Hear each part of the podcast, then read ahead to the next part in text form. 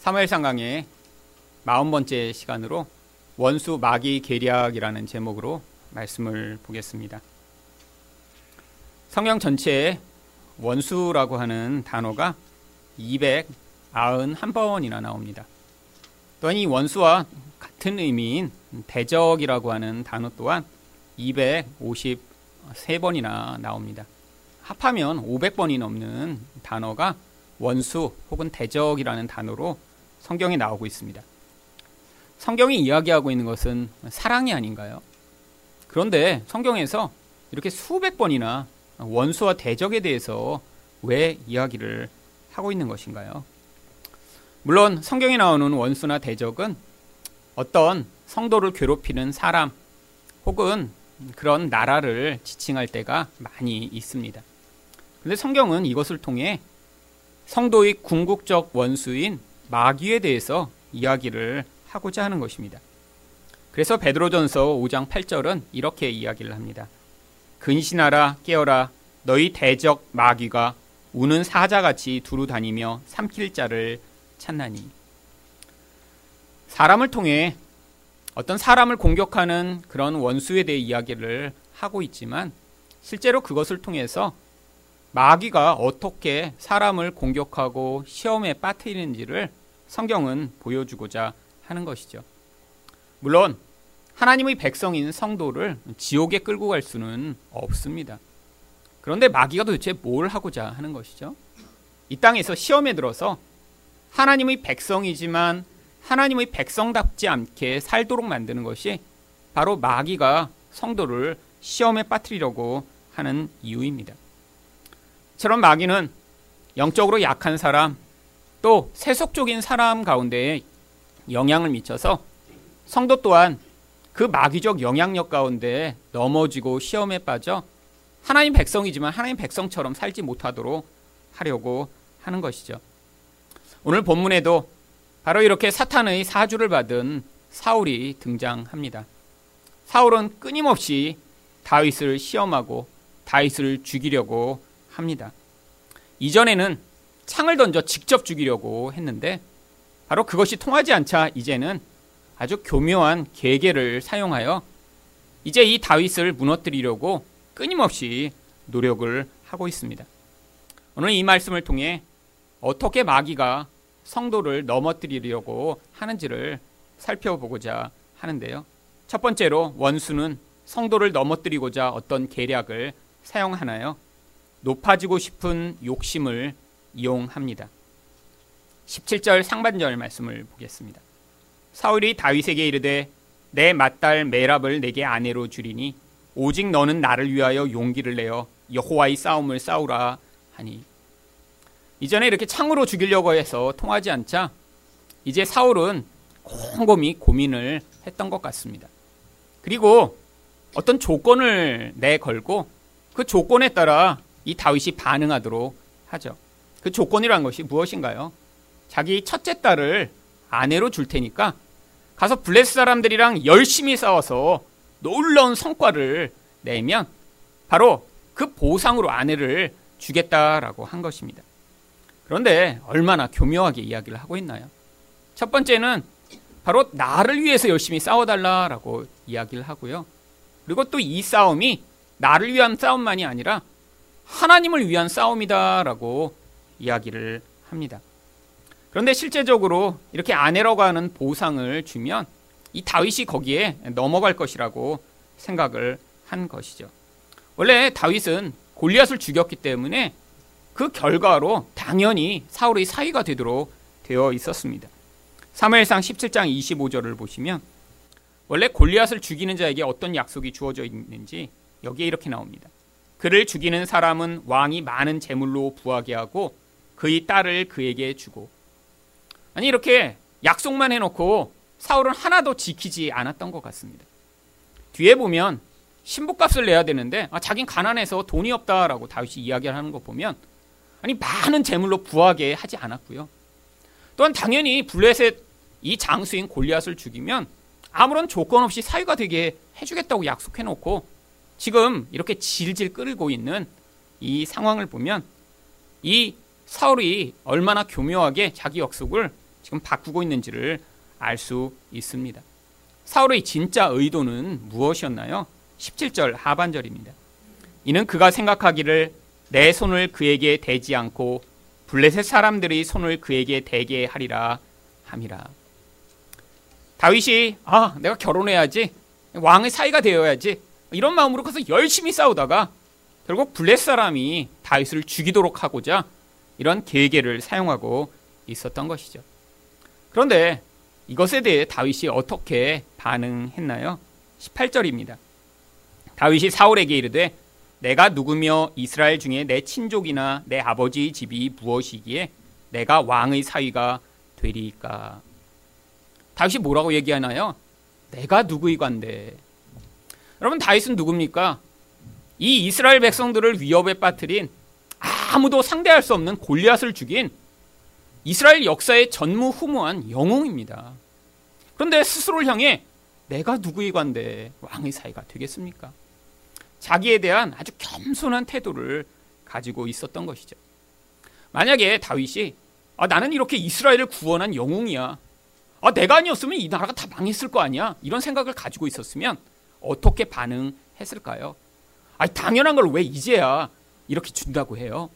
아니 나는 나 말고 누가 왕의 사위가 되겠어? 아마 이렇게 반응했겠죠. 그런데 다윗은 아, 나는 왕의 사위가 될 만한 그런 사람이 아닙니다라고 아주 겸손하게 반응합니다.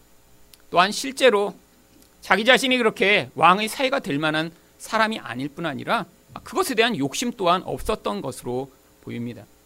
다윗은 지금 원래 양치기 소년에 불과했던 청년이죠.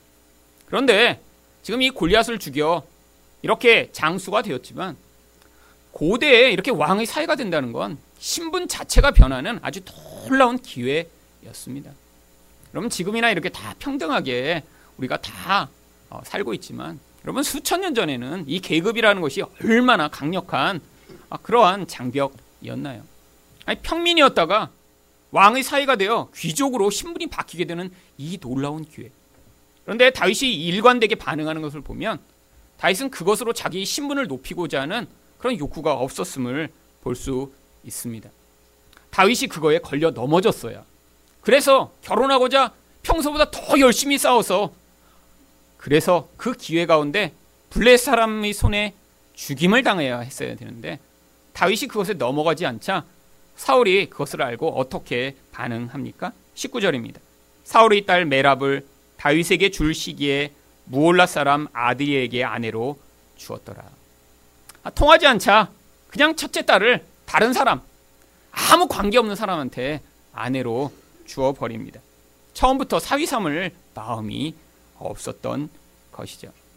여러분 만약에 다윗이 아 나는 당연하게 이런 대우를 받아야 돼, 아, 나는 왕의 사위가 되어야 돼, 아, 왜 이제야 나한테 이런 거를 요구하는 것이지? 라고 생각을 했으면 아마 그 시험에 이 다윗이 넘어갔겠죠. 여러분 그런데 우리는 이렇게 다윗처럼 아주 의연하고 겸손하게 반응하기보다는 내가 스스로 나를 높이고 싶고 또 나는 그런 마땅한 대우를 받아야 된다라고 생각하기 때문에 시험에 들 때가 아주 많이 있습니다. 여러분 우리가 시험에 드는 것은 다른 사람 때문에 드는 것이 아닙니다. 그래서 야고보서 일 장 십사 절은 시험에 드는 사람을 이렇게 이야기를 합니다. 오직 각 사람이 시험을 받는 것은 자기 욕심에 끌려 미혹됨이니. 여러분 어떤 사람이 더 나은 존재, 더 높은 존재, 더 괜찮고 완전한 존재가 되기를 바라지 않을까요? 우리는 원래 다 하나님처럼 되고 싶은 그런 죄성을 가지고 있는 사람들입니다. 그렇기 때문에 우리 안에 나보다 더 멋진 존재로, 더 괜찮은 사람으로, 아니 더 높은 사람이 되고 싶은 이 욕구를 우리 모두 가지고 있고 이 욕구 때문에 자주 넘어지는 것이 우리의 현실이죠. 마음에 이렇게 높아지고 싶은 욕구를 가지면 삶에서 반드시 어떠한 태도가 나타나게 되어 있습니다. 첫 번째로 자기 자신에 대해서는 아주 불만족합니다. 아 내가 조금만 더 공부를 잘했으면, 아 내가 조금만 더 이뻤으면, 내가 조금만 더 건강했으면, 아 그러면 내가 지금 이런 삶을 살지 않을 텐데. 끊임없이 자기 인생을 바라보며 아, 자기 인생을 받아들이지 못하고 그것 가운데 불만족과 열등감을 가지게 되는 것이 바로 이렇게 높아지고 하나님처럼 되고자 하는 죄성이 드러나는 가장 전형적 방식입니다. 그런데 또 어떤 태도로 나타나나요? 자기에 대해 열등감이 크면 클수록 무엇인가 자기가 갖고 싶은 것들을 가진 사람, 자기보다 높은 사람을 보면 그 사람을 끊임없이 비난하고 시기하고 질투하는 것이 또한 이런 사람의 태도입니다. 그리고 또 자기를 어떻게든 높일 기회를 찾죠. 누군가 유명한 사람이 있다. 아니 자기는 별로 유명하지 않은데 뭔가 높은 사람이 있다로 오면 그 사람과 자기를 계속 연관시킵니다. 여러분 혹시 그런 때 있지 않으세요? 누군가 유명한 사람, 사람들이 많이 알고 있는 사람을 얘기할 때 아, 자기 잘한다고 어떻게든 관계를 만들어서 사돈의 친척의 팔촌의 먼 아는 사람인데 마치 굉장히 친한 사람인 것처럼 얘기해서 자기를 그 사람과 같은 급에 올려 넣으려는 그런 시도들이요. 여러분 다 이것의 근원에 뭐가 있나요? 자기도 높아지고 싶은 욕구가 그 과정을 통해 표출되는 것입니다. 또한 기회가 되면 자기를 과장합니다. 아이들이 많이 하는 거예요. 우리 집에 뭐 맛있는 거 있다 그러면 우리 집에 맛있는 거 더 많다. 우리 집에 냉장고 두 대, 우리 집은 다섯 대야. 막 이런 식으로 서로 자랑하는. 여러분 다 뭐 하는 거예요? 아이 때부터. 자기를 높이고 싶은 욕구를 끊임없이 표출하고 있는 것입니다. 너보다는 나은 존재야. 너보다는 난 더 많이 가지고 있어. 너보다는 나는 괜찮은 존재지. 그런데 이런 마음의 욕심이 있으면 반드시 사단의 시험에 걸려 넘어지게 되어 있고요. 바로 그 자리에서 수치와 부끄러움을 경험하게 되어 있는 것입니다. 여러분 그런데 우리가 열심히 노력하면 우리 마음에 있는 이런 높아지고 싶은 욕구를 끝까지 감추고 시험에 한 번도 넘어지지 않고 살 수 있나요? 아닙니다. 여러분 우리는 예수님이 아니죠. 하나님은 우리 인생 가운데 이렇게 우리 안에 있던 그런 높아지고 싶은 욕구를 이런 사단의 시험을 통해 끊임없이 들키며 그 과정 가운데 우리가 하나님이 아니며 우리가 우리 힘과 우리 모습으로는 진짜 이렇게 온전하고 완전한 존재가 아님을 들키며 하나님, 나 자신이 이렇게 교만하여 하나님을 의존하지 않고 나 자신을 하나님처럼 만들려고 한 이 죄악을 용서해달라라고 하는 반응을 하며 우리가 그 높아지고 싶은 무서운 죄악으로부터 서서히 서서히 변화되어 나가는 과정을 겪는 것입니다. 두 번째로 원수는 성도를 넘어뜨리고자 어떤 계략을 사용하나요? 올무를 놓습니다. 이십 절 말씀입니다. 사울의 딸 미갈이 다윗을 사랑하며 어떤 사람이 사울에게 알린지라 사울이 그 일을 좋게 여겨. 사울에게 딸이 여러 명이 있었습니다. 첫째 딸은 다윗을 좋아하지도 않는 대로 근데 그냥 미끼로 삼아서 다윗을 죽이려고 했던 미끼였는데 그게 통하지 않자 시집을 보내버렸죠. 그런데 이 미갈이라고 하는 둘째 딸은 다윗을 좋아하고 사랑하는 것을 사울이 알게 됩니다. 아, 좋은 기회다. 여러분, 이렇게 누군가 좋아하는 마음을 가지고 사랑하고 그런 관심을 가지고 보게 되면 사람이라는 것은 반드시 그렇게 반응을 하게 되어 있죠. 지금 사울이 시키지도 않았는데 미갈이 지금 눈을 반짝반짝 하고 있어요. 아, 지금 다윗 또한 그것을 싫어하지 않을 거라는 것을 지금 알며 아, 이 미갈을 미끼로 쓰면 되겠구나라고 생각하고 사울이 그것을 좋게 여깁니다. 이십일 절 상반절에서 그래서 사울이 무엇이라고 이야기를 하나요? 스스로 이르되 내가 딸을 그에게 주어서 그에게 올무가 되게 하고 블레셋 사람의 손으로 그를 치게 하리라. 얼마나 악한 마음인가요? 자기 딸을 동원해서 그 다윗을 죽이려고 하는 이 무서운 계략이에요. 그런데 여기 나오는 이 올무라고 하는 단어는 성경에서 아주 특별한 영적 의미를 가진 것입니다. 올무가 무엇인가요? 원래 새나 짐승을 잡기 위해 사용하는 덫이죠. 보통 이 올무 가운데다 그 짐승이 좋아하는 먹이를 놓고요. 그리고 그 짐승이 그 먹이를 먹으러 왔을 때 그 올무를 잡아당기거나 덫을 놔서 그 짐승을 사로잡을 때 쓰는 그런 도구요. 그래서 시편 백이십사 편 칠 절에 올무를 이렇게 이야기합니다. 사냥꾼의 올무에서 벗어난 새같이 되었나니. 그런데 성경에서 이 올무가 사용될 때는 항상 영적인 것을 의미하는 비유적 의미로만 사용되고 있습니다. 그래서 이 올무가 시편 백사십 편 오 절에 보면 바로 악한 자가 성도를 공격할 때 사용하는 그런 무기로 등장합니다. 교만한 자가 나를 해하려고 올무와 줄을 놓으며 길 곁에 그물을 치며 함정을 두었나이다. 고대에 짐승을 잡을 때 사용하던 모든 도구가 다 나옵니다. 올무, 줄, 그물, 함정. 여러분, 피할 길이 없다라는 거예요. 여러분, 들짐승이 지나가는데 이런 많은 도구가 그 들짐승을 기다리고 있다고 생각해 보세요. 여러분, 여기서 피했는데 그 다음에는 그물에 걸리거나 함정에 빠지는 것이 아주 당연한 일이겠죠. 이처럼 마귀가 성도를 넘어뜨리고자 얼마나 간교하게 계교를 사용하고 있는지를 보여주는 것입니다. 여러분, 그런데 이렇게 덫을 놓거나 올무를 사용할 때 아주 중요한 것이 무엇인가요? 첫 번째는 이걸 아주 잘 감춰야 됩니다. 여러분, 덫을 놓을 때 잘 감춰야 돼요. 덫이 아닌 것처럼. 그 다음에 중요한 것이 무엇입니까? 바로 그 짐승이 좋아할 만한 아, 그럼 미끼를 잘 놔야 됩니다. 여러분, 이 낚시하는 분들이 그래서 고기를 잡을 때 그 고기가 좋아하는 미끼를 거기에 끼게 돼 있죠. 아니, 어떤 물고기를 잡는데 그 고기가 싫어하는 거를 놓으면 고기를 잡겠어요? 그 고기에게 딱 맞는 미끼, 바로 그 미끼를 넣어야 아, 그래야 고기를 잡을 수 있는 것입니다. 여러분, 지금 사울은 아주 좋은 미끼를 잡은 거예요. 아, 젊은 청년이 이렇게 좋아하는 여자, 그것도 공주잖아요. 공주. 이 공주의 그 사랑을 거부하지 않겠지? 여러분, 그런데 이십삼 절에서 다윗이 어떻게 반응했나요? 사울의 신하들이 이 말을 다윗의 귀에 전하매 다윗이 이르되 왕의 사위 되는 것을 너희는 작은 일로 보느냐? 나는 가난하고 천한 사람이라 한지라. 지금 미끼를 물지 않았습니다. 아니, 사울이 기대하기는 그 공주의 사랑을 다윗이 거절하겠어? 아, 미끼를 놨는데 그 미끼를 지금 거부하고 있는 것이죠. 여러분, 왜 다윗이 이 미끼를 물지 않았나요? 자기 능력에 벗어나는 어떤 것을 열망하지 않았기 때문입니다. 다른 말로 하면 욕심을 부리지 않는 거죠. 아, 나는 가난해. 나의 신분과 상황에는 그냥 나에게 맞는 사람하고 결혼하는 것이 적당하겠지. 아니, 저렇게 공주, 아, 저런 여자랑 내가 결혼하는 그런 자격이 안 되는데 이런 기회가 주어지더라도 아, 내가 별로 그것을 원하지 않아.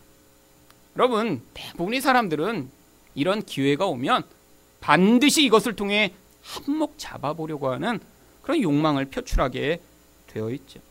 그런데 다윗은 바로 하나님으로 만족한 영혼을 가지고 있었기 때문에 바로 그 영혼의 기반에서 나오는 이러한 반응이 이 사울의 올무에 걸려들지 않게 한 것입니다.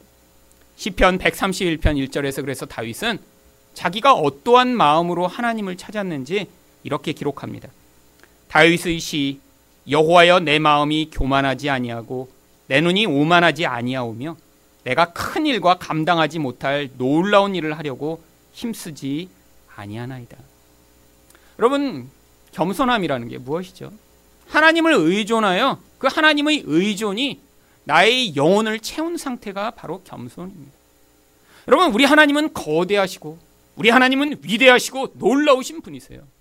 그러니까 내가 위대해지고 내가 멋져지고 내가 완벽한 인간이 될 필요가 없는 것이죠. 그런데 이렇게 하나님으로 체험받지 못한 대부분의 사람들은 그 영혼의 공허감을 채우고자 끊임없이 무엇인가를 붙들어 그것이 나를 채워주기를 간절히 열망합니다. 문제는 사탄이 이런 인간의 전형적인 모습을 너무 잘 알기 때문에 각 사람이 걸려 넘어질 만한 그런 올무들을 우리 인생 가운데 끊임없이 두는 것입니다. 여러분, 바로 인생 가운데 그래서 우리가 가장 많이 걸려지는 올무가 무엇인가요? 바로 재물로 말미암아 나의 육적인 삶, 눈에 보이는 쾌락을 추구하는 삶을 풍요롭게 살고 싶은 그런 욕구죠. 하나님이 이스라엘 백성들을 그래서 광야를 지나가며 가나안을 들어가기 전에 그래서 그들에게 아주 신신당부를 하십니다. 신명기 칠 장 이십오 절 말씀입니다. 너는 그들이 조각한 신상들을 불사르고 그것에 입힌 은이나 금을 탐하지 말며 취하지 말라. 내가 그것으로 말미암아 올무에 걸릴까 하노니. 여러분, 고대에 이런 우상은 다 금이나 은으로 다 겉을 발랐습니다. 왜죠?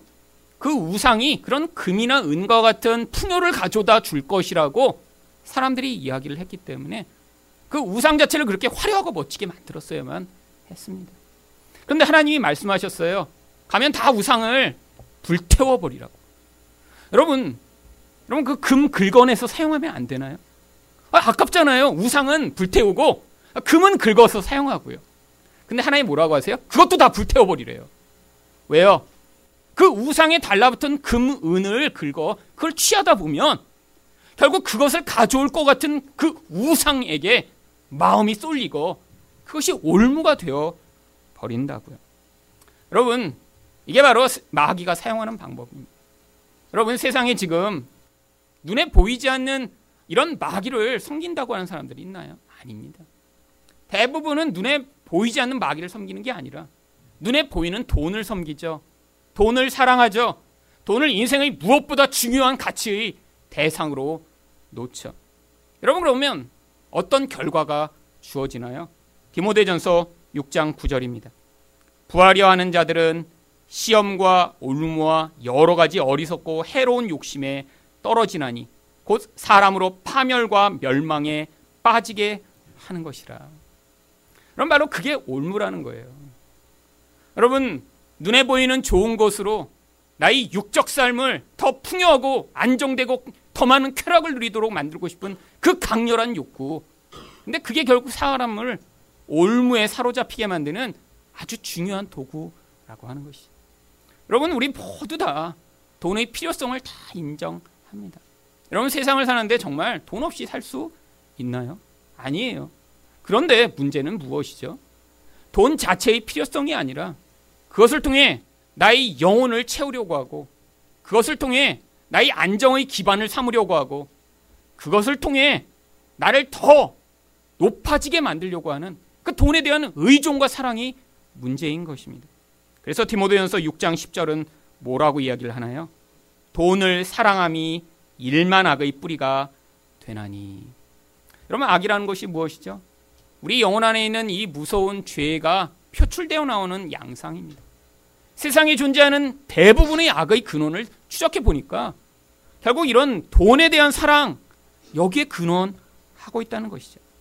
그런데 성도 가운데도 이 돈에 대한 사랑이 큰 사람들은 어떤 결과를 얻게 되나요? 이것을 탐내는 자들은 미혹을 받아 믿음에서 떠나 많은 근심으로써 자기를 찔렀도다. 여러분, 두 가지 결과가 나타납니다. 하나는 믿음을 떠나게 만든다는 거예요. 여러분, 하나님에 대한 의존과 또 동시에 돈에 대한 의존이 같은 자리를 차지할 수 없는 것이죠. 돈에 대한 사랑이 커질수록 결국 우리는 믿음에서 떠나 육적인 삶을 추구할 수밖에 없습니다. 근데 문제는 그것이 행복을 가져오는 게 아니라는 거예요. 자기를 끊임없이 찌르게 만들며 더 불안하게 만들고 고통하게 만드는 결과를 가져오는 것이 바로 이것이 영적 올무이기 때문이죠. 여러분, 사탄은 이 땅을 살며 하나님 백성이 하나님이 주시는 그 행복과 기쁨과 만족을 누리지 못하도록 하길 원합니다. 여러분, 예수 안에서 누리는 행복이 우리에게 참 행복이고 예수님으로 말미암아 경험하는 그 만족을 우리는 경험하며 그 만족과 행복 가운데 이 땅에서 다른 소소한 쾌락, 소소한 것들을 넉넉히 이길 그런 힘을 얻어야 하는데 그런 가짜 쾌락이 우리 영혼을 사로잡게 되면 진짜 우리 영혼을 소성케 하며 우리를 사랑해 나게 만드는 이 은혜로부터 우리가 떠나가게 되고 그것이 우리에게는 진짜 고통스러운 찔림이라고 하는 것입니다. 여러분, 교회 다니는 사람 가운데는 이런 올무에 걸리지 않나요? 아닙니다. 많은 사람들이 바로 이 돈에 대한 사랑, 물질에 대한 이런 욕구로 말미암아 바로 그것에 걸려 넘어져 이런 믿음에서 떠나가고 결국엔 자기를 스스로 찌르는 고통스러운 걸음을 걷고 있죠. 여러분, 영적으로 이렇게 물질로 말미암아 올무에 걸린 사람들은 어떤 특징이 있습니다.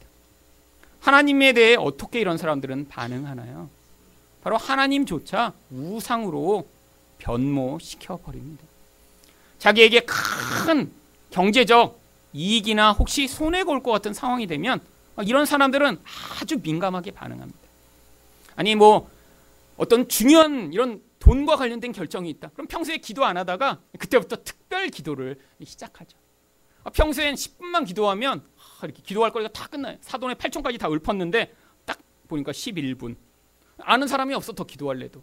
근데 이런 분이 막 중요한 몇억 원이 걸려있는 문제가 된다 그러면 두 시간도 열심히 기도할 수 있습니다. 하나님 붙들어 주시옵소서. 지혜를 허락하여 주시옵소서. 여호와 하나님 만능의 하나님이시오. 열심히 기도하며 기도하죠. 여러분, 근데 또 문제가 있습니다. 이렇게 기도하다가 원하는 대로 안 됐어요. 뭔가 하다가 손해를 봤어요. 손해가 근데 커요. 기도를 열심히 했는데. 이러면 어떻게 됩니까? 심각한 영적 그런 낙심에 빠집니다. 아니 내가 지난 두 달을 기도했는데 아니 어떻게 이렇게 손해를 볼 수 있지? 여러분, 뭐하고 있는 거예요? 우상숭배했다라는 것이 그걸 통해 발각된 것이죠. 여러분, 진짜 하나님을 우상이 아닌 진짜 하나님으로 섬긴 사람이었으면 이 과정을 지나가며 혹시 손해를 보았더라도 아 하나님, 내가 돈을 너무 의존해서 그 돈으로 말미암아 그 우상숭배로부터 벗어나게 하시고자 이런 기회를 허락하셨군요. 감사합니다. 여러분, 이런 반응 거의 찾아보기 어렵습니다. 여러분, 생각해보세요. 몇억 원을 갑자기 손해봤다고 생각해보세요. 아마 여기 대부분은 아마 아마 며칠을 알아 누우실걸요. 여러분, 그게 돈이 가주는 진짜 위력이죠. 여러분, 하나님에 대해서만 이렇게 반응하나요? 아니에요. 돈에 올무에 걸린 사람은 다른 사람들도 돈의 가치로만 평가합니다. 누군가 그 사람이 나에게 재정적으로 이익이 되면 그 사람한테는 친절하고 사랑해 줄 수 있어요. 그런데 누군가 때문에 내가 손해를 봤다고 생각해 보세요. 친한 친구였어요. 근데 그 친구 말 들고 비트코인에 투자를 했다가 지금 일억 원을 날렸다고 생각해 보세요. 그러면 어떻게 될까요? 죽일 놈이죠, 그놈은. 여러분, 결국 인간관계도 이 돈으로 다 결정되는 거예요. 돈에 대한 이런 의존이 클수록 결국에는 관계가 다 파괴되어 버립니다. 여러분, 근데 가장 무서운 게 뭔지 아세요? 이런 돈으로 올무에 깊이 사로잡힌 사람은 그 안에서 영적 시각을 다 잃어버리게 돼요. 인생의 모든 문제가 다 돈과 관련되어 있습니다. 돈에 대해서는 굉장히 민감하고 돈에 대해서는 아주 심혈을 기울여 결정하며 돈과 관련해서 끊임없이 반응하는데, 그러면서 점점 영혼이 말라 비틀어져서 하나님에 대해서는 반응하지 못하는 그런 영적 어둠에 사로잡히죠. 여러분, 혹시 그러신 분이 안 계신가요? 여러분이 돈이 아 내가 더 많으면 아, 내가 이렇게 멋진 곳에 아, 이런 여행을 가면 좋겠는데, 야 돈이 조금 더 더 많으면 야 저 일 년짜리 세계 여행 크루즈 타면 좋겠는데, 맨날 그런 생각하고 야 여기서 내가 돈을 조금 더 모으면 갈 수 있겠다, 십 년만 더 모으면 저 크루즈 탈 수 있겠다, 이러고 살고 있는데 하나님에 대해서는 전혀 반응하지 않으며 맨날 교회 올 때 어머 오늘은 오만 원짜리밖에 없네, 어떡해? 어. 그래갖고 아, 그럼 다음 주에만 내야지 하고 호주에 다시 지갑을 집어넣는, 자기를 위해서는 오백만 원 여름 휴가 패키지, 오 지난번에 육백만 원인데 백만 원이었어 여보, 꼭 가자 꼭 가자. 그러면 오백만 원을 자기를 위해 쓰는 거는 아주 쉬워요. 그런데 오만 원짜리 갖고 왔다고 덜덜 떨며 다시 집어넣고 아무도 모르니까. 그러면 여러분이 알고 하나님이 다 알고 계시죠. 여러분, 그게 우리 마음의 본질입니다. 돈의 올무에 사로잡혀 끊임없이 끌려가는 우리 마음이에요. 여러분, 혹시 여러분 그렇게 살고 계신 것은 아닌가요? 지금 돈이 여러분을 사로잡아 아 돈 더 모으면 좋겠다, 아 오억 원만 있으면 좋겠다, 아니 이렇게 내가 모으면 언젠가 십억 원을 모으지 않을까? 라고 하며 하나님의 돈을 끊임없이 훔치고 계신 것은 아닌가요? 여러분, 이게 바로 겉으로는 모르죠. 영적으로 올무에 걸려 끌려가며 인생이 오 년, 십 년 지날수록 점점 피폐해져가는 인생을 사는 모습입니다. 여러분, 이런 모습으로 살아가는 사람들을 예수님이 뭐라고 말씀하셨나요? 누가복음 십육 장 십일 절과 십삼 절을 보시면 너희가 만일 불의한 재물에도 충성하지 아니하면 누가 참된 것으로 너희에게 맡기겠느냐. 그럼 불의한 청지기 비유를 말씀하시며 세상에서 이렇게 재물을 맡은 사람도 그것으로 자기 미래를 보장받는데 너희한테는 하나님이 이런 세상 사람들이 불의하게 사용하는 재물을 주셔서 그것으로 더 가치 있고 영원한 것을 위해 사용하도록 맡겨주셨는데 너희는 청지기로 그 역할을 맡아놓고도 그것을 통해 영원한 것을 얻어내려고 하는 그런 불의한 청지역과 같은 반응도 하지 못하는 미련하다라고 이 말씀을 하고 계신 거예요. 십삼 절에서 그래서 뭐라고 말씀하십니까? 집 하인이 두 주인을 섬길 수 없나니 너희는 하나님과 재물을 겸하여 섬길 수 없느니라. 여러분, 우리는 우리 인생 가운데 끊임없이 우리가 얼마나 하나님 중심적이 아니라 돈을 우상으로 섬기고 사랑하고 있는 존재인가 발각되며 들통나는 인생을 살고 있습니다. 여러분, 끊임없이 들통만 나면 안 되죠. 회개하고 반응해야죠. 하나님을 향해 반응해 우리 인생 가운데 주신 그 기회와 능력이 어떻게 하나님 나라를 위해 사용될 수 있는가를 보며 여러분의 인생이 그런 세상의 힘이 아니라 예수 그리스도의 능력에 의해 이끌림 받는 그런 인생으로 변화되시기를 축원드립니다. 마지막으로 세 번째로 원수는 성도를 넘어뜨리고자 어떤 계략을 사용하나요? 성취 가능할 것 같은 영적 목표를 제시합니다. 이십오 절 상반절 말씀입니다. 사울이 이르되 너희는 다윗에게 이같이 말하기를 왕이 아무것도 원하지 아니하고. 지금 사울은 급해졌습니다. 아니 이런 좋은 미끼를 줬는데도 다윗이 별로 시큰둥하게 반응하는 거예요. 그러니까 지금 신하들을 꼬드겨서 또 가서 얘기하라고 그러는 거예요. 왕이 아무것도 원하지 않아. 아무것도 원하지 않아. 근데 왕이 진짜 원하는 게 뭐였죠? 이십오 절 후반절을 보시면 이는 사울의 생각이 다윗을 블레셋 사람들이 손에 죽게 하리라 함이라. 사울이 원하는 건 딱 한 가지입니다. 죽었으면 좋겠다. 아무것도 원하지 않는다고 했는데 다윗만 죽는 것만 원하는 거예요. 얼마나 나쁜 놈인가요? 여러분, 그런데 이것을 성취하도록 하기 위해 이 사울이 지금 고민 끝에 한 가지 제안을 합니다. 이십오 절 중반절입니다. 다만 왕의 원수의 보복으로 블레셋 사람들이 포피 백 개를 원하신다 하라 하였으니.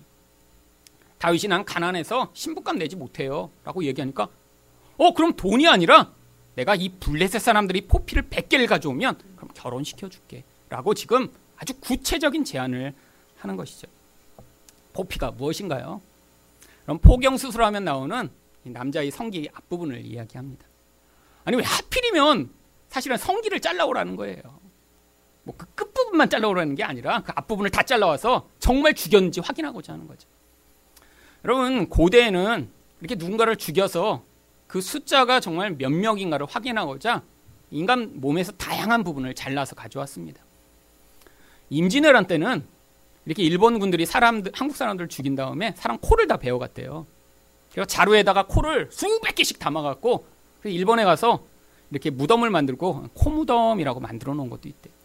고대의 전쟁을 하면 그래서 사람들이 귀가 잘리거나 코가 잘리거나 손이 잘리거나 심지어 가장 이렇게 좀 악랄한 그런 부족들은 머리 가죽을 잘라서 가져가기도 했습니다. 근데 이 성경에서는 약간 사울이 아주 특이한 것을 요구하는 거죠. 남자 어른을 죽였나 확인하고자 남자의 성기를 잘라오라 라고 한 것입니다. 여러분, 이건 아주 구체적입니다. 백 명을 죽이면 되죠. 여러분, 사울이 생각할 때 백 명을 죽이기 전에는 반드시 다윗이 죽을 거라고 생각한 것입니다. 여러분, 그런데 이것에 대해서 다윗이 어떻게 반응하나요? 이십육 절 상반절입니다. 사울의 신하들이 이 말을 다윗에게 아뢰매 다윗이 왕의 사위가 되는 것을 좋게 여김으로. 아니 이전까지는 계속 거부하다가 왜 이번에는 좋게 여긴 것인가요? 아마 여러 가지 이유가 있을 것입니다. 첫 번째는 큰 사위가 아니라 작은 사위이기 때문에 부담감이 적었던 것이죠. 두 번째는 자기를 좋아해주는 미갈과 결혼하니까 지금 마음이 움직인 것입니다. 하지만 진짜 중요한 세 번째 이유는 바로 자신이 할 수 있을 것 같은 구체적 목표를 제시했기 때문입니다. 이전에는 가서 그냥 블레셋 사람이랑 싸우라고 그랬어요. 이건 기약이 없는 것입니다. 언제 어떻게 될지 알 수 없어요. 확인할 수 없는 거죠. 결국 그러다가 아무것도 되지 않았습니다. 근데 백 명만 죽이면 된대요. 가능한 목표처럼 보입니다. 사실 그런데 이것은 죽음의 덫에 걸려들게 만들려는 무서운 사울의 계략이 그 가운데 숨어 있었던 것이죠. 여러분, 사탄은 우리 인생 가운데 이렇게 아주 구체적으로 우리가 얻어낼 수 있을 것 같은 목표를 자주자주 제시합니다. 여러분, 영적 변화라는 것은 굉장히 긴 과정입니다. 여러분, 예수 믿어도 삼 년 오 년 만에 사람이 변하지 않아요. 여러분, 그런데 자꾸 우리가 어떤 시험에 빠지는 줄 아세요? 내가 정해놓은 어떤 수준과 목표, 시간을 정해놓고 그때까지 어떤 문제가 해결되고 그때까지 내 주변 사람들이 변하고 나도 바뀌었으면 좋겠다라는 그런 구체적 목표를 세워놓을 때가 아주 많이 있습니다. 여러분, 그런데 영적이라는 것은 뭐지죠? 눈으로 보는 부분이 아니라 하나님이 우리 인생이라는 긴 과정을 통해 지금 인도해 나가고 계신 거예요. 내가 눈에 보이는 어떤 결과로 내가 뭘 했더니 어떤 결과가 나오는 것이 아닙니다. 여러분, 수학이나 영어 같은 거는 정말 공부한 대로 결과가 나옵니다. 공부 안 했는데 결과가 잘 나올 수는 없어요. 뭐 중학교 일 학년까지는 가능할지도 모릅니다. 근데 갈수록 점점 안 돼요. 투자한 만큼 결과가 나옵니다. 세상의 원리는 다 그래요. 그런데 영적인 것은 그렇지 않습니다. 여러분, 기도 많이 했다고 정말로 영적인 사람이 되나요? 아니, 성경만 많이 보면 정말 훌륭한 사람이 되나요? 아니에요. 하나님의 은혜가 개입되어야 합니다. 아무리 기도하고 아무리 성경 봐도 아무리 금식해도 하나님이 우리 인생 가운데 은혜를 부어주셔서 그 은혜가 우리 인생을 사로잡지 않으면 우리의 행위는 자꾸자꾸 우리를 더 깊은 자기 의에 빠지게 만듭니다. 여러분, 부부 사이에도 그렇죠. 배우자를 변화시키고자 만약에 아, 내가 이렇게 잘해주면 뭐 아내나 남편이 좀 변하겠지? 목표를 세웠어요. 한 삼 년 동안 내가 잘해줘야지. 그래서 막 아침마다 여보 하고 막 너무너무 잘해. 삼 년. 그럼 삼 년을 이렇게 잘했다고 생각해 보세요. 아마 삼 년 후에는 무시무시한 결과가 기다리고 있을 것입니다. 왜죠? 삼 년 동안 자기 의의가 엄청나게 쌓여가는 거예요. 삼 년이나 할 분은 여기 아무도 안 계신 것 같고요. 한 삼 일 정도 한번 해보세요. 내가 삼 일은 정말 한 번도 화내지도 않고 한 번도 나쁜 태도 아니고 정말 내 인생의 모든 에너지를 다해 내가 배우자를 사랑하리라. 삼 일만 해보세요. 삼 일 후에 아마 여러분은 지옥을 경험하게 될 것입니다. 자기가 너무 높아져요. 내가 이렇게 삼 일이나 잘했는데. 그 다음에 어떻게 되죠? 여러분, 삼 일 잘했다고 배우자가 변할까요? 안 변합니다. 여러분, 그럼 삼 년 잘하면 변할까요? 삼 년에도 안 변해요. 여러분, 그래서 결혼 오래 하셔야 되는 거예요. 여러분, 변하는데 인생, 인생이 걸려요. 인생이. 여러분, 그러니까 우리에게 자꾸 쉬운 목표, 내가 구체적으로 아, 이때까지 하면 되겠다 이런 목표를 가진 사람일수록 절망도 크고 분노도 더 많습니다. 여러분, 그래서 우리 과거에는 성도들이 뭔가 문제가 생기면 어떤 일을 했죠? 작정 기도를 많이 했습니다. 처음에는 보통 쉬운 단위부터 시작하죠. 열흘. 좀 이게 인내력이 없는 분은 삼 일. 여러분, 열흘 기도했다고 확 문제가 해결되는 경우 있나요? 잘 없죠. 그러니까 그 다음에 나온 게 뭐예요? 백 일, 뭐 사십 일. 기간이 이렇게 늘어나죠. 여러분, 백 일 했다고 문제가 정말 확 해결되나요? 안 해결되는 경우가 많습니다. 그래갖고 결국 누가 이기나 보자. 천일. 여러분, 근데 천일을 해놓은 분들은 대부분 천일 가기 전에 자기가 변화돼요. 기도하다 하다. 이게 바로 기도의 놀라운 묘미죠. 여러분, 기도가 문제 해결을 위해 기도하는 거 아니에요. 여러분, 그 문제를 가져오는 나의 영혼이 그 상황을 통해 변화돼 하나님 뜻을 받아들이며 온유와 겸손을 배워나가는 과정이 바로 기도의 과정인데, 천일 정도 기도하면요, 열심히 기도할수록 하나님의 은혜가 커지며 그 과정을 받아들이며 하나님의 뜻을 인정하며 겸손해지는 자리까지 나아갈 수 있죠. 여러분, 근데 그렇게 되지 않았으면 어떻게 될까요? 내가 많이 기도하면 기도할수록 하나님에 대한 분노가 더 커지게 되어 있습니다. 여러분, 우리도 그렇게 반응할 때 얼마나 많나요? 여러분, 우리 인생의 문제 며칠, 몇 달, 몇 개월에 해결 안 됩니다. 하나님이 우리 인생이라는 과정, 우리가 어떻게 태어났는지 아시고 어떤 환경 가운데 자라고 있는지 아시고 우리 인생이 어떤 과정을 지나가는지 아시며 그 과정을 통해 우리 인생을 지금 인도해 나가고 계신 거예요. 왜요? 사랑하시기 때문입니다. 급하게 몰아가시지 않아요. 여러분, 우리는 얼마나 실수가 많은가요? 누군가 옆에 있는 사람이 빨리 변하지 않으면 우리는 화내고 지적하고 비난하고 끊임없이 바가지를 긁어서 결국 변화를 만드는 게 아니라 너덜너덜하게 만들어 서로 고통하는 게 우리의 본질인데, 여러분 그 완벽한 하나님은 우리 인생을 그렇게 몰아가시지 않아요. 어떤 데는 오 년, 십 년도 기다리십니다. 우리가 그렇게 지지부진하고 맨날 실패하고 하나님의 완벽한 기준에 이르지 못해 끊임없이 넘어지는데도 하나님이 그렇게 우리 인생을 기다리면서 지금 인도해 나가고 계신 거예요. 여러분 그게 은혜입니다. 여러분 그 은혜가 없으면 우리는 지금 살 수 없는 존재예요. 하나님이 지금 우리를 쫓아다니시면서 하나님의 완벽한 기준에 의해 지금 매일매일 개입하고 계신다고 생각해 보세요. 아침마다 전화가 와요. 하나님, 너 어젯밤에 왜 기도 시간이 모자라다? 아, 잘못했습니다 하나님. 오늘 너 다섯 장 성경 읽기로 했잖아. 그러면 살 수 있을까요? 살 수 있을까요? 너 왜 또 화냈어? 여러분 하늘에서 보고 계시다가 이렇게 개입해 오시면 아마 한 일주일쯤 전에서 아, 나 이제 예수 그만 믿겠다고. 여러분 신경 쇠약 걸려서 못 견뎌요. 여러분 근데 하나님이 여러분을 얼마나 오래 기다리셨죠? 여러분 지금 여러분을 모르시고 방치한다고 생각했어요? 여러분이 그렇게 욕심내고 있는데 하나님이 그냥 방치하고 계시다고 생각하세요?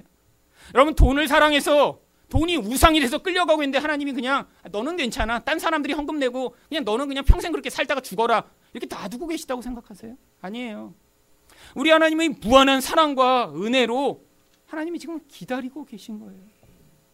여러분 그 사랑을 경험한 그 사랑 안에 우리 영혼이 아, 우리 하나님이 이런 분이구나, 사람 같지 않으시구나, 그 완벽한 분이 어떻게 이 큰 사랑으로 나의 이 깨우지고 망가진 인생을 붙들고 계신가라는 것들을 발견할 때마다 그 자리에서 우리의 변화가 시작되는 것입니다. 여러분 이렇게 사울이 제안을 했는데 다윗이 이번엔 직접 나가 싸움을 싸웁니다. 이십육 절 하반절부터 이십칠 절입니다. 결혼할 날이 차기 전에 다윗이 일어나서 그의 부하들과 함께 가서 블레셋 사람 이백 명을 죽이고 그들의 포피를 가져다가 수대로 왕께 드려 왕의 사위가 되고자 하니 사울이 그의 딸 미가를 다윗에게 아내로 주었더라. 백 명 죽이라고 하면 죽이다가 다윗이 죽을 줄 알았는데 이백 명을 죽이고 성기를 잘라갖고 왔어요. 아, 이것도 쉬운 일 아닙니다. 죽인 다음에 바지 벗겨갖고 잘라갖고 자루에 모아갖고 그걸 가져와서 이백 개 가져왔다고. 여러분 이 다윗은 전쟁의 이런 신인가요? 사람 죽이고 그냥 자르는 게 그냥 인생에 팍팍 번개처럼 다 해갖고 이백 개를 모을 수 있나요? 그럼 사울이 생각할 때 백 명이라고도 해놓으면 죽는 거예요 중간에. 그러니까 백이라고 했겠죠. 여러분 그것을 뛰어넘는 이런 결과가 나온 것이 그 이유가 무엇이라고 성경이 기록하고 있나요? 이십팔 절 상반절입니다. 여호와께서 다윗과 함께 계심을 사울이 보고 알았고. 다윗의 능력이 탁월해서가 아니라 다윗은 원래 겸손한 자였고 하나님을 의존했기 때문에 바로 하나님의 함께 계심으로 이런 놀라운 은혜가 나타난 것입니다. 여러분 이런 결과가 나왔더니 어떤 결국이 나타났나요? 이십구 절입니다.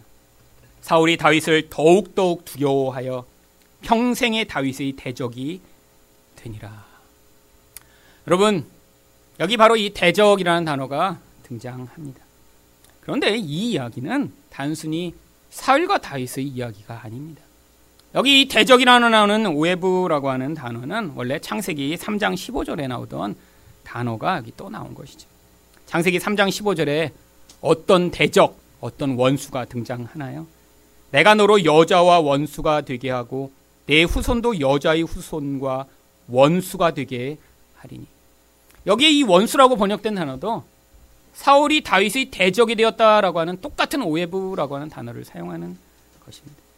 바로 뱀, 사탄과 여자, 하나님의 백성 사이에 끊임없는 적대관계가 존재할 것이라는 것이죠. 그런데 그 적대관계가 어디에서 정점을 이루나요? 여자의 후손에서 정점을 이루는 것이죠.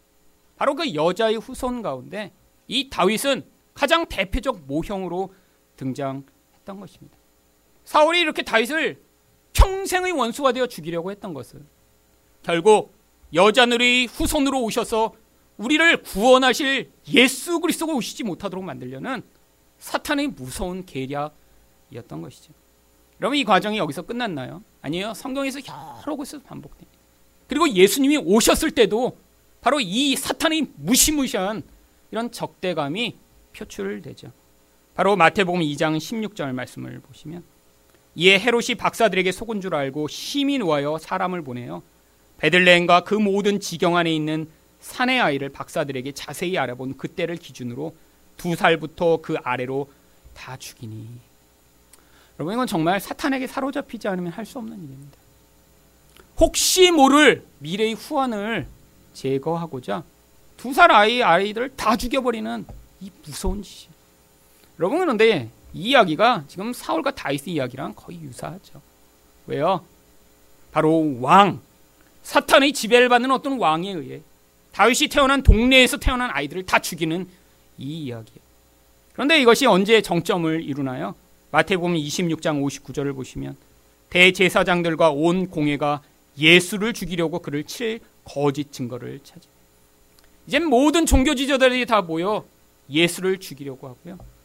바로 그때, 아니 다윗의 후손으로 오신 예수가 그 모든 계략을 다 파하고 멋지게 승리하실 줄 알았는데 예수님이 어떻게 되셨나요? 그 계략에 넘어가 죽임을 당하고 마십니다. 아니 다윗은 이렇게 승리했는데 왜 예수는 이렇게 죽으신 것이죠? 그 이유를 고린도후서 오 장 이십일 절이 이렇게 이야기합니다. 하나님이 죄를 알지도 못하신 이를 우리를 대신하여 죄로 삼으신 것은 우리로 하여금 그 안에서 하나님의 의가 되게 하려 하심이라. 여러분, 예수님 자체로는 하나님과 함께 하시는 거룩하고 온전하신 분이라 이렇게 시험에 걸려 넘어져 죽임을 당하실 필요가 없었는데 예수님이 우리를 대신하여 바로 그 죄가 되시는 자리에 서신 것입니다. 무슨 죄요? 바로 우리들의 높아지고자 하는 그 죄악이에요. 바로 돈을 사랑하여 우상의 올무에 끊임없이 걸려드는 바로 우리의 죄악이요, 내 노력으로 영적 성취와 성공을 이루려고 하는 바로 자기 의에 기반을 둔 이 죄악이요. 여러분, 예수님이 우리를 대신하여 그 십자가에 달려 죽으셨기 때문에 우리가 지금 끊임없이 이렇게 시험에 걸려 넘어질지라도 낙심하지 아니하고 그 예수의 의를 덧입어 끝까지 싸움을 싸워 나갈 수 있는 것입니다. 우리가 행하는 것으로 내 미래가 결정된다면, 지금 넘어지고 지금 실패하면 그것으로 끝이겠죠. 근데 그게 아니라는 거예요. 여러분, 우리의 결국이 정해져 있습니다. 우리가 인생 가운데는 계속 넘어질지라도, 높아지려다가 수치를 당할지라도, 하나님보다 돈을 사랑하여 그 돈이 가져오는 무서운 파괴력을 경험할지라도 끊임없이 자기 의로 하나님의 은혜를 대치하려고 할지라도 은혜를 받아들이고 예수의 의를 덧입는 자들에게는 결국 하나님이 그 예수의 의로 말미암은 놀라운 은혜를 허락하실 것입니다. 바로 이 예수로 말미암아 그 은혜를 경험하는 여러분 되시기를 축원드립니다.